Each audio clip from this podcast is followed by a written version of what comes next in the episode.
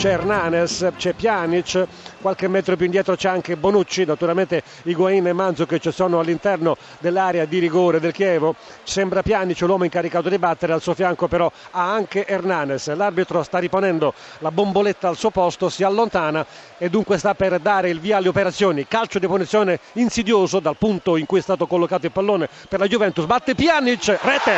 rete, spettacolare punizione di Pjanic con palla sotto la traversa che ha scavalcato la barriera e ha reso impossibile ogni intervento di Sorrentino. Siamo alla mezz'ora esatta, il parziale Chievo 1, Juventus 2 in linea Palermo.